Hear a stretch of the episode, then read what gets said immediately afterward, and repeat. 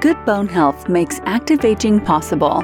Join us for inspiring conversations from diverse perspectives in osteoporosis from patients, healthcare providers, caregivers, policymakers, researchers, advocates, and innovators. Protect your ability to live your best life.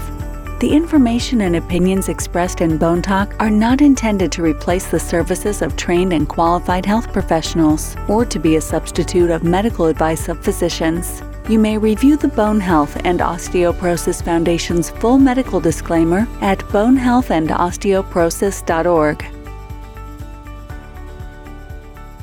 Hi, everyone. Welcome to Bone Talk. I'm Claire Gill, CEO of the Bone Health and Osteoporosis Foundation.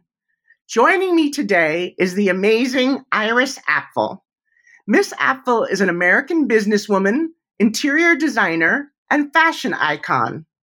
In business with her husband, Carl, from 1950 to 1992, Miss Apfel has led a career in textiles, including work with the White House that spanned 9 presidencies. She drew acclaim for a 2005 show at the Costume Institute at the Metropolitan Museum of Art, featuring her collection of costume jewelry and styled with clothes on mannequins as she would wear it. She has become a fashion icon. She signed to IMG in 2019 as a model at age 97. And she was featured in a 2014 documentary called Iris by Albert Maysles. Most recently, Miss Apfel launched a fashion and accessory line with the retail giant H&M. She inspired a designer eyewear collection with Zenni Optical. And she has a new washable rugs and doormats collection with Ruggable, with styles as daring and unapologetic as the designer herself. Mrs. Apfel, thank you so much for speaking with me today. It's a great pleasure for me. Thank you for having me. Oh, we're delighted. I've been wanting to do this for so long. So we're also thrilled that you have made bone health and osteoporosis one of the causes you champion. When did you first become aware of your own bone health and your osteoporosis diagnosis? Oh, many, many years ago, and it came quite unexpectedly. I was suffering very badly from headaches. A gentleman who worked for me had a wife who had similar problems. Anyway, he said that I should try to see her doctor, who was Joseph Lane, the acclaimed guy for osteoporosis. Yes. Osteoporosis. I didn't know it at the time. And so it was really funny. I went to him for headaches. He said he didn't do headaches. And then we discovered I had osteoporosis. Do you recall? A long time ago. Yeah, sorry, do you recall if, did your mom or your dad have osteoporosis? My mother had it very badly. Yeah. I know that I knew about it at the time. I don't remember it so far back. No, that makes sense, and again, we don't recognize it, until sometimes it's happening to us. It can be really scary, when you get a diagnosis of that, but you certainly haven't let it slow you down at all. And as I mentioned in the introduction, you've just launched so many new collections and collaborations with national brands just within even the last 2 years since you and I met via phone originally. So what excites you most about these partnerships that you now have?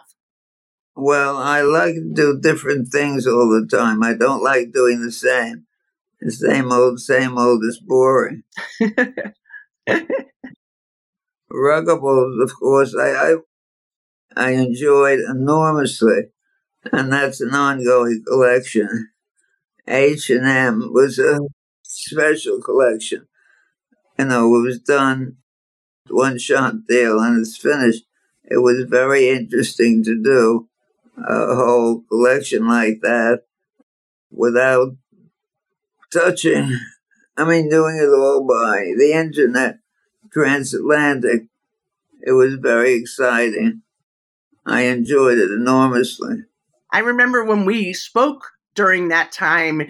You were excited because it was selling out in all of these different countries, and there were people waiting in lines to get in and buy your collection. And they couldn't buy it. It was all sold out. That's great. It was really incredible, all over the world in 15 minutes. That's just amazing. I love it. And it really is so inspiring. As I've said to you several times, getting to know you a little bit has inspired me so much about what I want to do with the next 50 years of my life and how productive I could possibly be and what else I could do. And so that's very exciting. Let's talk a little bit about your fashion sense. I've heard you quoted previously saying in other interviews that anyone can dress fashionably if they have the means, but not everyone has style. So how did you develop your style? Style, I think, is in your DNA. What was it? One of the editors of Vogue a long time ago said, fashion you can buy, but style you must possess, which is very true. You're born with it. You have to cultivate it. It doesn't just happen. How did you cultivate yours? What inspired you when you were thinking about your own personal style? I never knew I had any until the story about Loehmann's. I guess it's people are bored to hear it, but... No, tell us. There was this really... She was the grandma of all, how shall I say, discount shops. Okay. It was magnificent. She had a store in Brooklyn, which I had heard a lot about, never knew of sort. And one day in the rain, I fell on it. And then it became like a religion with me. Just unbelievable. The bargains you could find. Uh-huh. It was during the really lean years on 7th Avenue, and she kept 7th Avenue going by buying the samples and the rejects and all that stuff for no money at all, and then turning it around and selling it. Just incredible, the clothes that I collected and have in the museums from that experience. Wow. And I used to go there periodically whenever I could because it was not easy to get to. For me, it was in Brooklyn. I was in Manhattan. So I also want to talk about the fact that as a bone health ambassador, you are helping us, as we said, raise awareness about osteoporosis and that people should prioritize their bone health as they age. What advice do you have for people who are concerned about their own bone health or having osteoporosis? Well, I think they should discuss it with their primary doctor, and he should be able to lead them to the proper place for a test. That's right. And it's a very simple test. Doesn't hurt, takes just a couple of minutes, and then you'll have all the information and know what to do. That's true. He'll be able to send you to the right place. And hopefully one day we'll have it fixed so every doctor will have it in his office. That would be fantastic. We need more, as you said, the bone density tests that are available to people easily because it is such a simple test. It should not be too expensive. It shouldn't be. That's exactly right. But we're working on making it more available for people. So we appreciate you sharing and talking about how simple and easy the test is, and it should be done for everyone. So you made a very generous gift donation, annuity gift donation to BHOF. What inspired you to donate to our organization? Well, I wanted to share. I think if God is good to you, you have to give back.